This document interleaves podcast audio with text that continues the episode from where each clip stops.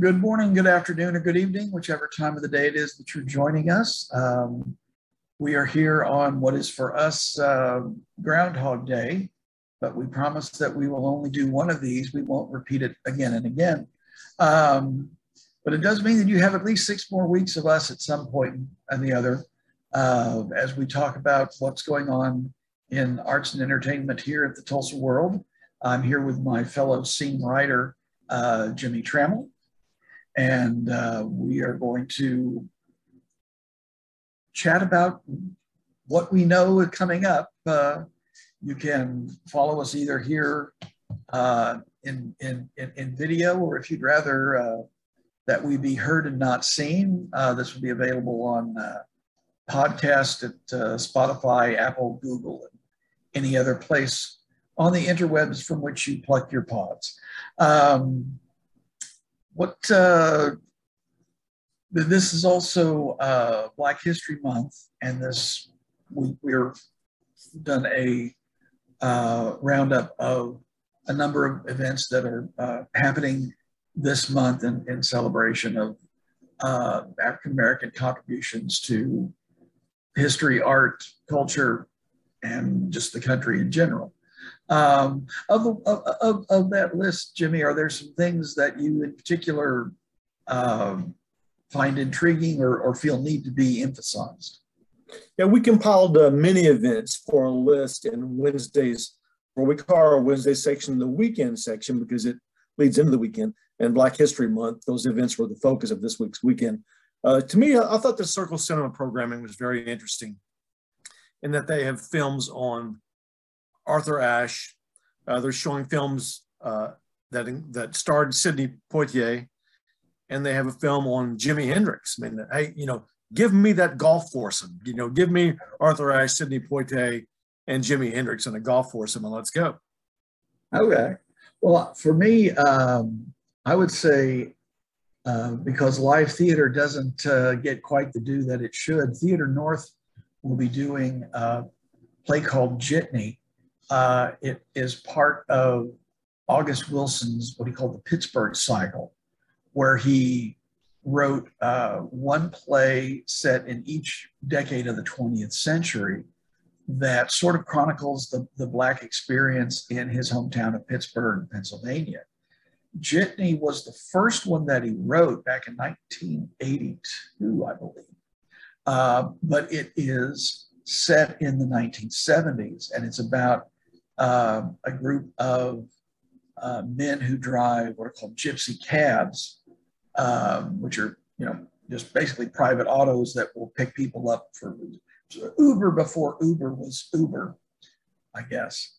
Um, and uh, because the the regular cabs would uh, take passengers into uh, the African American neighborhoods of Pittsburgh, so uh, Theater North is doing that at the Tulsa PAC. They've done several of the, the series. I believe they've actually done Jitney years and years ago. So that'll be, uh, the weekend of uh, February uh, 12th and 13th, and then the weekend following. So, but you can check out the entire uh, list of, of events, such as and and and also uh, sites to see from Greenwood Rising to the uh, John Hope Franklin Reconciliation Park uh, at tulsaworld.com. Um, what have you got coming up for us for this Friday, Jimmy? Well, there's an Oklahoma raised, uh, I guess comedian's the right word. He's just, he's just a funny guy. Uh, Trey Kennedy's his name. Uh, he went to school at Oklahoma State, just messing around, started with uh, doing these videos on Vine which uh, video died on the vine, but not before a star was born. And that star was Trey Kennedy, who's coming Friday to Cain's Ballroom. I talked to Trey kind of about, uh, you know, how this almost fairy tale came about, you know, to go from posting vines to playing sold out shows at Cain's Ballroom. And he's got a sold out show in Vegas coming up.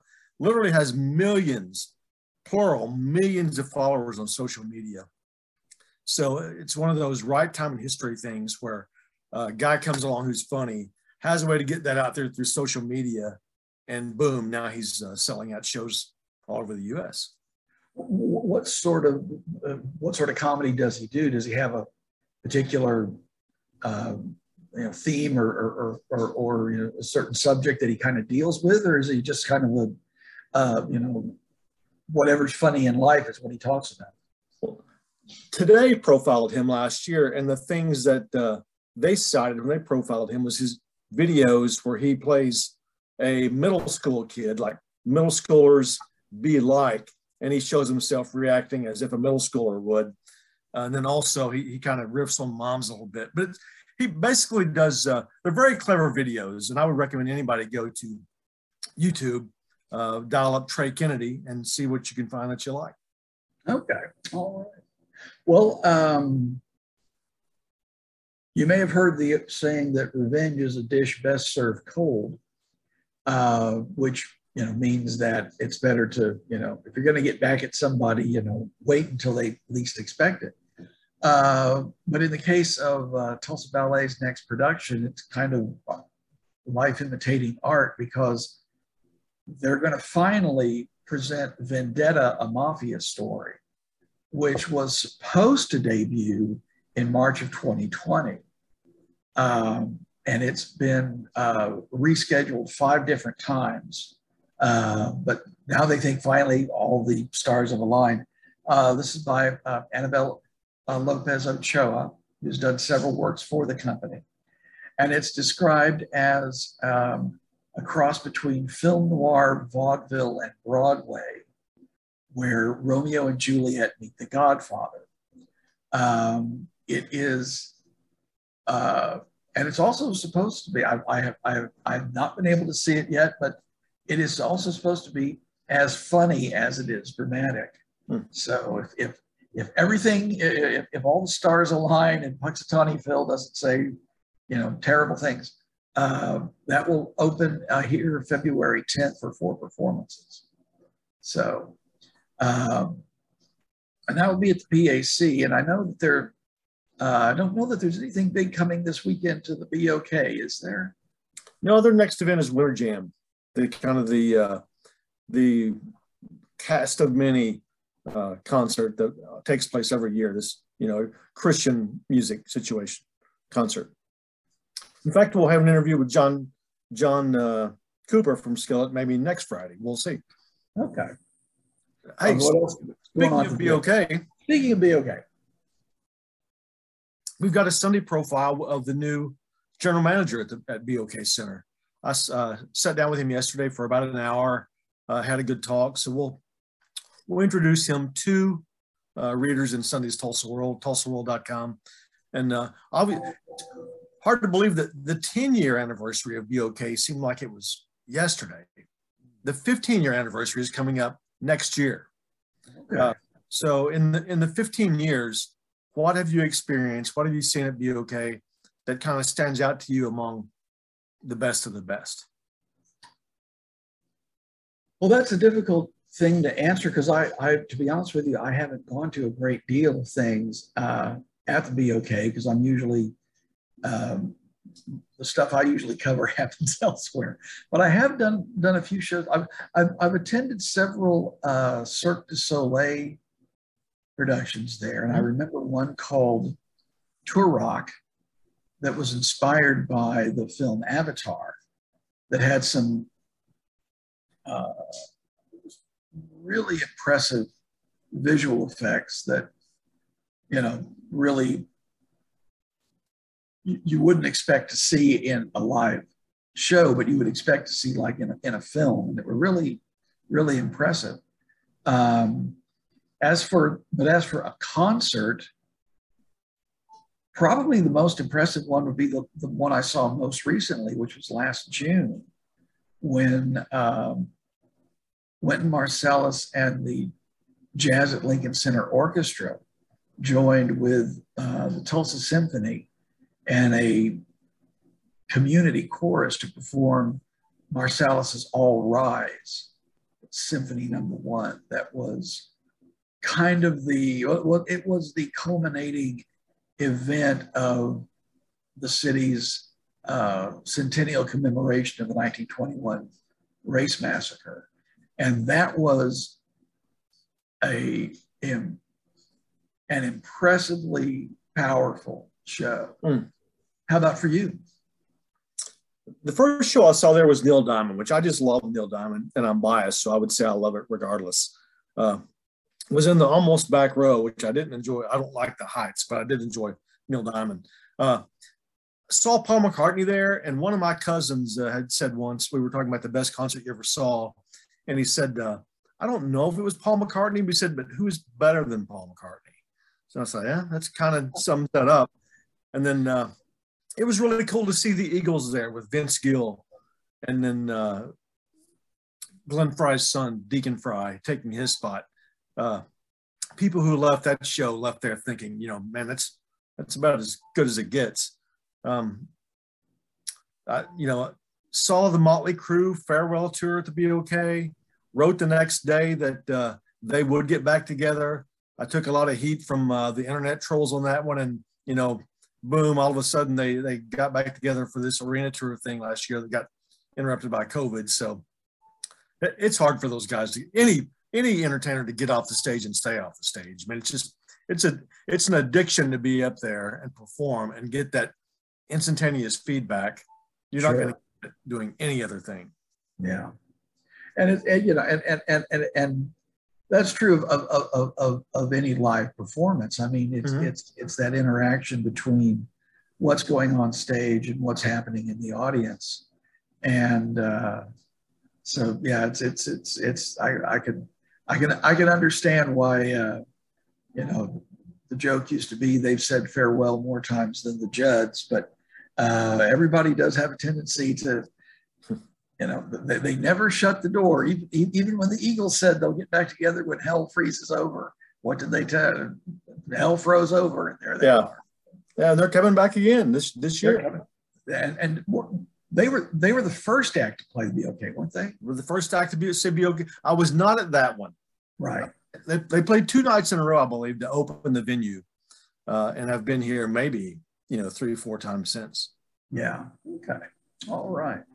Well, um, if you are uh, in the mood for food, we talk about a new restaurant um, that's been open about a month at 61st and Yale called Nacho Business and they are in the business of pretty much nothing but nachos. If, if it's if it's something that can sit on a chip, they they're, they're going to have it. Um, just curious, uh, you know, do you know where nachos came from?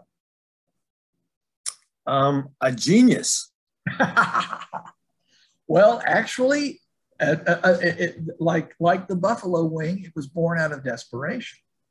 Hmm. Uh, as a, a chef at uh, a restaurant just uh, across the Rio Grande uh, from a, a, Texas town.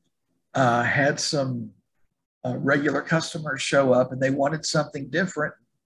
He had no idea what to do, so he went back and uh, melted some cheese over some fried tortillas and added a strip of jalapeno, and, and that was it. And um, that was in 1940s. And uh, I remember as a youngster when Doritos first came out, they were just the plain corn.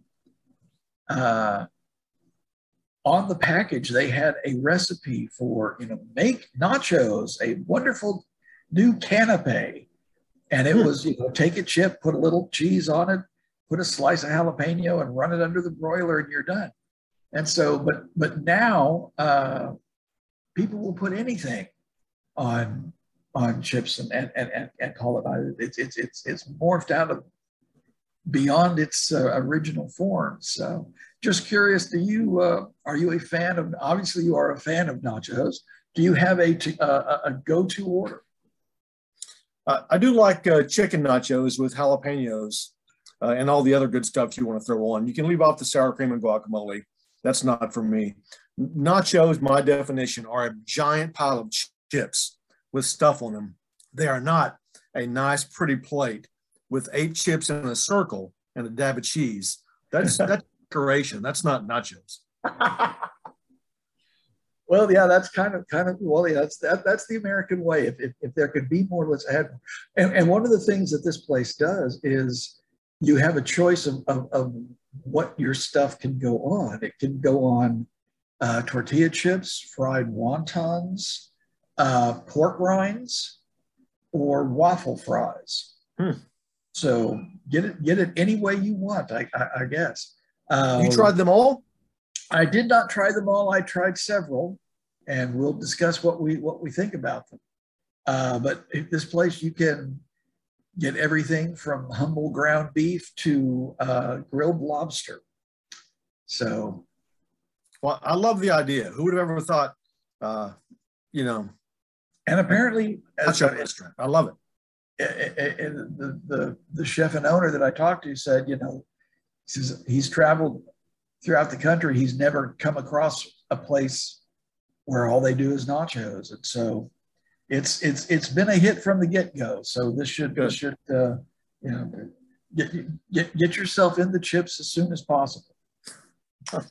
All right. Well, I think that that will cover what we've what we've got scheduled for this week. Uh, want to thank you all for listening, and uh, we will gladly see you later. Goodbye.